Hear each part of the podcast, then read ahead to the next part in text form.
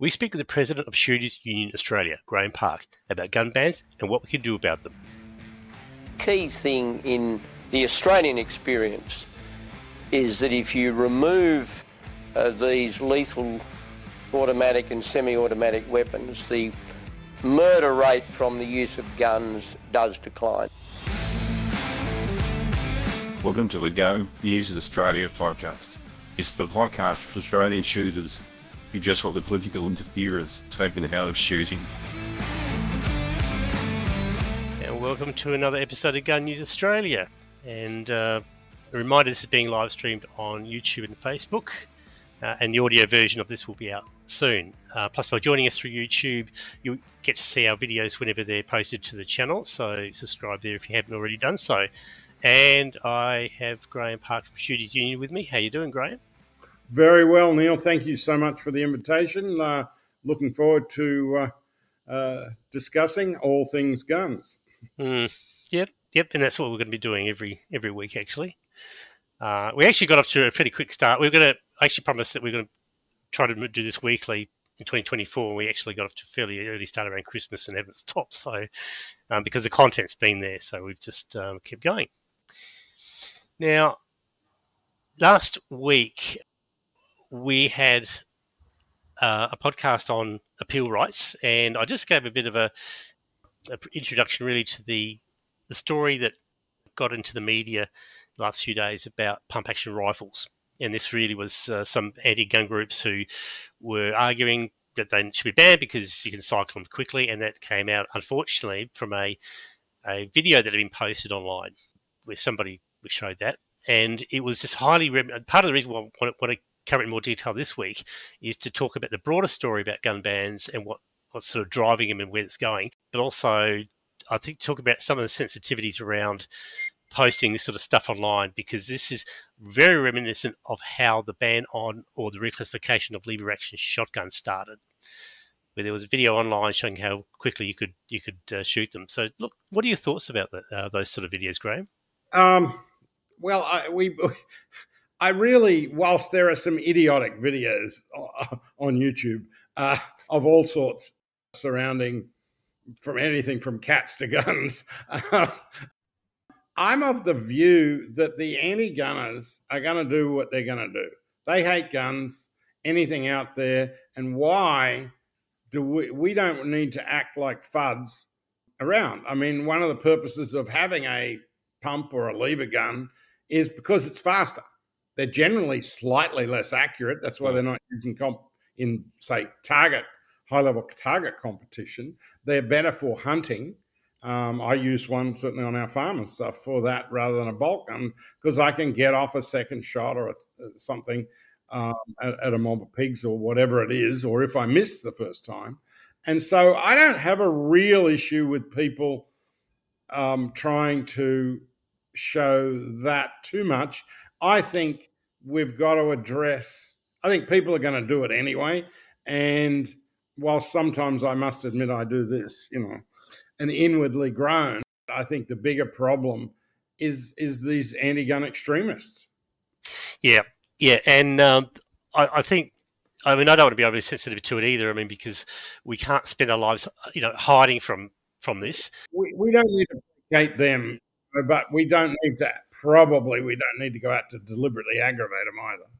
I think it's the extent. Like if you're doing it really just um, for speed, for the sake of speed, that's one thing. But yeah. to, uh, when it comes to the actual uh, practical uses of those guns, that's a different thing in, in my view. Yeah. Um, but it's just unfortunate that these these anti-gun extremists that have a fit if they saw an IPSC match or a Western Action match in action where people take an 1873 Peacemaker and make it sound like a darn machine gun. It goes so fast.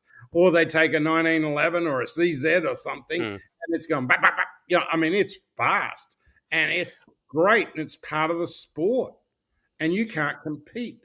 And no one thinks anything of it, but they carry on. They know they wouldn't get any public support, and I think you're going to find there's about zero public support for their any moves on guns and things like that. That's not to say they won't pursue it, but I'm talking about they're not getting the public on side. They didn't get the public on side with the Adler despite a massive campaign. Yeah. And all that the states did is enact a bunch of Clayton's laws, which, I mean, moving something from A to B, what does that achieve? It makes you know, you know, anti-gunner who would look down the barrel, you know, uh, happy. It was yeah, they're trying to reach a halfway point where where there was this outrage, but they didn't really want to ban it. Um, so they came Yeah. up with, as said, with Well, they didn't, want, they didn't want to pay out any money Yeah. to anyone. And if you think about Adler shotguns, there were so few of them in comparison to pump guns. Pump guns have been around an awfully long time.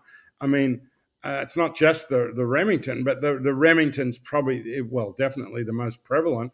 And that gun's been sold for 50 plus years in this country. And it was there when they did the NFA, and they knew it was there. It was there when they updated the NFA in 2017. So uh, to say it's a loophole or anything else, they're they're they're playing with themselves. I mean, they're just they're, they're kidding. And when you look at who they brought into those media things, it was guys and girls that haven't been around. I mean, really, you roll out some of these people. Um, you know, even John Howard wouldn't buy into it. If you watch the interview closely with him, and and I'll get back to watching it. I'm going to suggest no one watch it, but if you did, which I guess Neil and I had to for reference purposes, but if you did, um, he was really avoiding saying they should be banned or anything. He didn't want to go there. He wanted to protect his legacy. How do you take 25, 27 years of standing up in public and telling people, we've got the greatest gun laws in the world, they've saved squillions of lives, and then you turn around the next day and you go, oh my God, it's a pump gun. We should. I mean, seriously, how do you take a person, you know, anyone that buys into that seriously? How can you take them seriously? They've got no credibility, except the government people give them credibility, and we give them credibility by Mm. watching the crap. And I've sadly, what we saw last week was a bunch of panic members calling up. Um, sadly, they were all members who own a pump gun. I'd love it if some people who didn't own one were concerned because there's no self interest. They're more interested in the bigger picture. But we had a bunch of people calling up, as did other organizations, all panic. And really, if, if, if you stop and think about it, it's, it's much harder than they think to do this. There's not a state in Australia where it wouldn't require a large effort. And there's so many of them out there, they're going to have to, um, if they did it, have massive compensation. There's no state government in Australia who wants to spend any money on compensation. But you understand they hate guns. They hate plastic replicas. They hate gel blasters. They hate anything that's like a gun. And they just want to get rid of us. They don't want you to exist, Neil. They don't want you to exist. They don't want Shooters Union to exist. They don't want Politics Reloaded to exist. They don't want the SSAA to exist. They don't want the Clay Target people to exist. They don't want us to exist. We're an inconvenience to them because we show the reality that well, well over a million Australians safely participate in the shooting sports and own firearms, own more than 4 million legally owned firearms, and there's probably another 2 million illegally owned out there. And you know what? More people die in this country falling off chairs and tables every year than they do from firearms. We don't have a problem with it, except in the mind of these extremists. And they are extremists. Whether they call themselves gun safety, this is or that, that is a furphy from how they can look themselves in the mirror. Most of them wouldn't know where the safety is on a gun. Excuse me. uh, no, that's okay. There's a guy called Tom Gresham who uh, David actually, Tom. uh, yeah, who Yep, talks and he's about a very good friend of our vice president. I mean, they are yes, really yep, good buddies. and, and and he asks, you know, these gun safety advocates, you know, what gun safety courses do they run? Zero. Hmm. Have you ever actually shot a gun? Do you have a gun license? Um, have you done a gun safety course? How? What's your familiarity? Because I can tell you, we can provide you with real gun safety experts. I'm going to pull up a comment now, and I was not going to touch on this, um, but you have also talked in the past about that we don't have a gun. We do not problem. have a gun problem. We've got a political. We've got a anti-gun extremist problem. we've got a, po- a political problem. Yes, we have a political. It's a very good way of saying it, Neil. You did an article on it recently in your Politics Reloaded, And, and, we don't have a gun problem. We have a political problem and we have a media problem. But the media problem is really related to the political. So we have a political problem, not a gun problem. Yeah, I, I, agree. I think there's a food chain here. I think it starts with the politicians because what they say gets consumed by the, the media and public consumes that. Uh, and the other thing about all this talk is how it, it ends up being policy, where it becomes policy. It, it's the whole thing's becoming very blurred. I mean, we've got categories. They're supposed to be in concrete. They're supposed to be clear and predictable. And with reclassification and and reactions like this, it's really just starting to blur the boundaries to the point where it's going to become impossible to actually say there are categories if, if they want to blur the boundaries. Uh, that's the thing. What's the point? Well, categories were always fairly silly. I mean, maybe you have a category between long arms and handguns or something, uh, but handguns are a little bit more popular with the criminal element. But um, realistically, all this categorization, how far do you want to go? Uh, yeah. You get like the handgun situation in Australia where they've got categories within categories, and it's silly. Hey shooters, we just want to thank you for your support for Gun News Australia. If you're enjoying the show and want to help us continue with great podcasts, why not consider a donation or become a subscriber? You can do both at politicsreloaded.com. It, it doesn't stop there. There was a move in Victoria, which I'm going to talk about now if I can, uh, before we get into the what do we do about it type thing, uh, where a few months ago, I, put a story, in fact, it was in November, uh, November, I put a story up where I referred to a move in Victoria to reclassify. Well, I'm not sure if, if they said reclassify, but they're going to ban bolt action shotguns.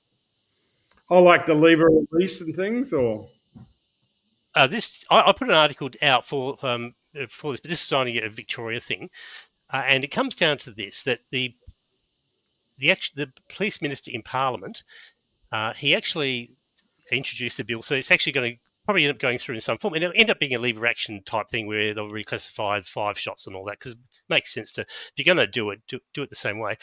But he, the minister was talking about uh, the, the condition, the special conditions that relate to this use again will be that a licensee cannot possess, carry, use, a detach the bolt action shotgun uh, with a detachable magazine of greater than five shots.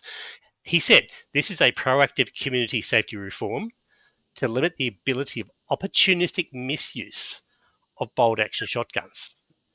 Opportunistic misuse. Now, if that's becoming the policy basis to determine what you do with a gun, that's wow, that's so open ended. Yes, exactly. Opportunistic mis- misuse of any firearm, in fact, many other items, misuse of a motor vehicle is a criminal event. Uh, so it is with firearm. That's a, I think it's sort of an insane statement. He didn't even refer to any incidents.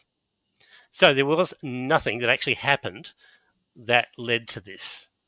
And the, the second the second leg of it will be uh, is is that the we've got a letter from the chief of staff from the minister's office where they actually uh, said the VFCC, which is the Victorian Firearms Consultative Committee, a subcommittee included representatives from peak firearm hunting and sports shooting bodies, academics, firearm safety advocates, and Victoria Police. Now, you're talking about with hunting and shooting organisations. You're talking about Field and Game, Australian yep. Deer Association, AAA. I was on the committee years and years ago, uh, so they were consult, consulted on the bill. Now, it's a double-edged sword because you know that they will say if they actually uh, speak up publicly about uh, stuff that's going through the committee at the time, then they'll lose their seat around the table and they won't have they won't have any eyes and ears uh, in government what's going on. I can understand that, but now this is in the public domain. The bill is in Parliament. Those organisations haven't still haven't said anything about this. They still haven't commented on this bill where these where they're going to go after the bolt action shotguns. Uh, and I I really see that. I can understand why they don't really want to rock the boat, but I think they actually have to rock the boat because this is policy on the run. Well, it it's silliness because if you if you really look at it, it all goes back to the fact they don't like the look of some of these shotguns, is Hmm. what this comes to. And okay, if they want to say that a, a detachable magazine, like more than five rounds or whatever, okay, well, the practicality is if you've got a one and you put a 10 or 15 shot magazine there, you know, you can basically rest it on the ground and shoot it at about 15 shots. It's Yeah. so long, but it's just the way they do it is so sh- silly and it's it's almost like a kiddie game rather than being transparent and working with the groups effectively and they don't uh, firearm safety advocates we know who they are. That's that's code in australia right now for anti-gun extremists. You can name all two of them. yeah yeah. exactly. They meet in a phone Yeah. box but they get plenty of money from certain people and the government departments meet with them. Um, i'll give you one. Yesterday the tasmanian police commissioner off her own bat decides that all antique firearms in tasmania which like victoria and other states is pre-1900 Yep. uh, all of them will now have to be you will have to have firearms license they'll be registered uh, how, how the hell they if you got a hundred thousand dollar antique and you're going to put a serial number in it and ruin the value i don't know. Uh, and they have to be stored in a safe. They've just destroyed the value of people's collections. And how silly. I mean this this gets into monty python territory that these these people are doing I mean, it really does. I mean, if you made a if you made a movie at it, we'd have John Cleese, you know, as the police commissioner. Is, is the gun really dead? You know, I mean, it's it's so silly, now. It, it's it's random. It's, it, it- this is the thing that forget about whether you love love or hate guns. This is such now random process. We've got to understand that government agencies and their friends in in the inner city mainstream media, they don't think anyone should have guns except them, and so therefore, why do they want a system that's effective? They don't really. They just want to keep increasing restrictions rather than have a regulatory or firearms management or firearm system that works like some com- countries in Europe and other places have. They don't want to do that because if they do that, it undermines their thing that guns are bad and we don't like them. And whether that's a air gun or a, I mean, why do we even have licensing for air guns? They're not firearms. They are under the law, but they're not Mm. in real Mm. terms. So dealing with that on an ongoing basis, I think for shooters, they've got to understand that they whatever that comes out of the mouth of these people, their underlying thing is they don't like guns. It would like it would be very much like having someone that hates motor vehicles in charge of Vic roads. Hmm. That's pretty much where we're at in all the different states. And and I don't mean that necessarily on the bureaucrats. Some of them do, some don't. But certainly at the political level and a media level, the media's got the politicians scared to come out and say anything positive, and they're not willing to have a logical discussion. They only want to have an emotional or an irrational discussion. Having um, the wrong people in charge of, of agencies is is a problem because there there would be a view that you can't have a shooter in charge of, of firearms policy or the registry, which is akin to saying, well, you don't you really don't want somebody who knows anything about medicine to be in charge of a of a hospital or Yeah. any or somebody who knows anything about aviation in charge of the aviation regulator. I mean, that's just Well, exactly. Uh, it, it's it's well, it's an important subject, and and despite the fact that the media would say we don't care about guns, we care about it more than anyone else, because a we're on the ranges, we're in place, or we're out hunting where safety is critical, but also every time there's a, a untoward criminal act that gets media attention, we cop the flack Yeah. for no good reason. I mean, I defy anyone to show any incident that's happened in Australia that would have really been affected by laws, uh, the, the, the type of laws we've had. We don't have common sense. We don't have ones. I mean, if you look at, say, things for pilots, um, things for other dangerous items, uh, many of them are actually rooted in some pretty common sense uh, Hmm. approach. Firearms, unfortunately, are very emotional, and shooters get emotional about it too because they're personal possessions. We take pride in them, and we sometimes get a little too emotional ourselves in responding, and we yell and jump up and down, and and occasionally you got to do that. But realistically, we've got to push back consistently every time, and it doesn't matter if you don't own an antique, but you live in Tasmania. You'll need to write to the commissioner and say, or the minister and say, "Hey, what is this silliness?" If if you're in Victoria and they're talking about bolt shotguns and, and you don't own one, but and I don't. Uh, I mean, but I still think it's a terrible thing, and we sh- should write a, a, submission or a letter or whatever we need to do, and we need to do it as individuals and not just wait on organisations to do it for us. This episode of Gun News Australia is brought to you by Politics Reloaded. Make sure you follow our podcast or simply join our email list at politicsreloaded.com this leads straight on to I think the, uh, the, the thing I really wanted to get to, which is what do we do about it? And I think you could look back at the history of efforts in the past to to deal with these sort of issues and say, well, whatever it is, has it worked? Uh, if we're doing the wrong thing, uh, or something like that. I, I'm I'm not convinced. I think that if you were to pick up a book about what you do to fix a political problem, you'd actually list the things that we've been doing. But I don't think we've done enough of it or consistently enough or that we've persevered enough. I, am making assumptions here. Maybe there is stuff that we should be doing we haven't done, but I, I'm really thinking that. Uh, I mean, we talk about lobbying, we talk about writing uh, to to MPs, that kind of thing. So I think they're the right they're the right things, but but that we haven't stopped we haven't stopped the problem. The question is, well, there's a dis- there's a disconnect. Where do we fix it? We haven't stopped the problem. You're right, and uh, it's sort of irritating, depressing, whatever you want to call it.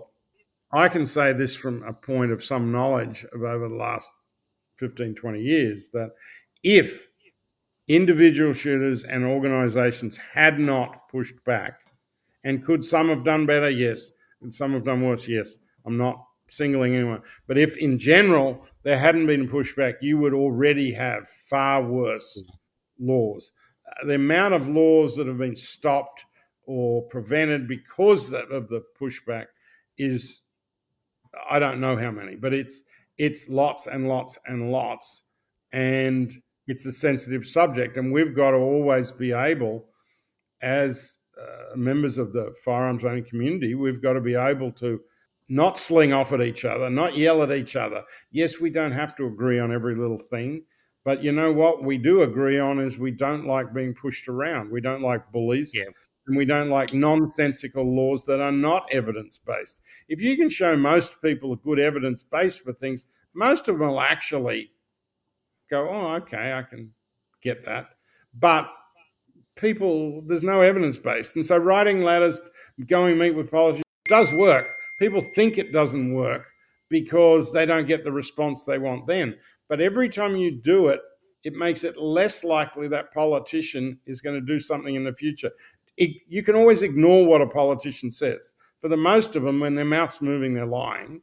So they don't, you know, some of them that's not true, but many of them it is. They're never going to admit that you influenced them. But trust me, you get a, a politician in Victoria or any other state that gets 100 letters or a 1,000 letters or has 20 people lined up outside his, his or her office to sit down with him and say, hey, I don't like this uh, trust me, they think a lot harder about it next time around. It's like a union negotiation. If you think of it like that, union goes in and they push back on certain things. Maybe they say they want five bucks more an hour, but they can live with three. Hmm. Hmm. And, and it's kind of, we've got to be like that. We've just got to continue. I know it's frustrating, and I know people, all they want to do is they want to go to the range and have a shot or go hunting and have a shot or go shoot a tin can with their family on the weekend or something. You're plinking. I, I, understand that, and you don't want to get into politics. Unfortunately, we live in a society. If you own a firearm or you want to own a firearm, you have to become political. There is no, you can ignore that, but the reality is you have to. And you are politicized. You need to let your local member know that they've got firearm owners in their community. and that you're happy to support anyone. And you need to let them know you're happy not to support them as well. And put your money where your mouth is. Don't do that and then go vote for them anyway because dad always voted for X party or mum. You know, be willing to make a change. And, and it's the rusted on voters, unfortunately, that keep them doing these things. Mm. We've only got to look at how quickly they will jump on your freedom. You're in the perfect state. The Commissar Dan down there during COVID. I mean, the world was watching what happened. And anyone that thinks it's okay to have armed police shooting people in the back with rubber bullets because they object to a government policy, whatever that may be, perhaps they should move to China. Uh, yeah. But it, it, it, it's not just guns. It's it's this whole attitude. But if people, if those politicians know that there's there's a pushback out there, they're polite and everything else. You don't have to scream about it, but you just tell them, hey, do that, and I'll never vote for you again, or do this, and I will vote for you, or whatever. Have a discussion. Get your local politician out to the range invite them out, have a barbie. Yeah. yeah. Get them to try a shot, take them clay shooting or get a shoot a 22 pistol or something. Something, and, and you'll get an amazing result. But will it be the result? Oh, they're going to get rid of all the laws? No, but you'll get some more common sense. And I think if all 1.2 million licensed shooters started doing that, I think you'd I don't think I know you would see a big shift in this country towards yeah. more common sense approach. I'm not saying no regulation. I'm, I'm saying workable regulation that's evidence based that has an effect, background checks and things like that. Not the silliness we saw even just a few days ago with that pump action stuff, or yesterday with the Tasmanian Police Commissioner deciding she's going to do her version of silly walks which, which initially I'll, I'll, be I got the same letter, so I'll, I'll yeah. be having a look at that in the next few days too. Uh, Graham, I think at this stage it's probably about as far as I might go on this one. We're going to be covering uh, more on what tutors can do a little bit later on, but that's probably going to require a bit more time. So I might leave it at that for today. Uh, again, bang on pretty much half an hour. So look, Graham, thanks very much for your time today. Thank you very much for having me on. All right, and um, thanks everybody for, for joining us again this Friday. We'll uh, uh, be next next Friday. We've got an interview with uh, a MP uh, from one of the major parties, which um, which we're broadcasting. So, uh, Graham Park, thank you very much, and uh, we'll see you later. Thank you, Neil.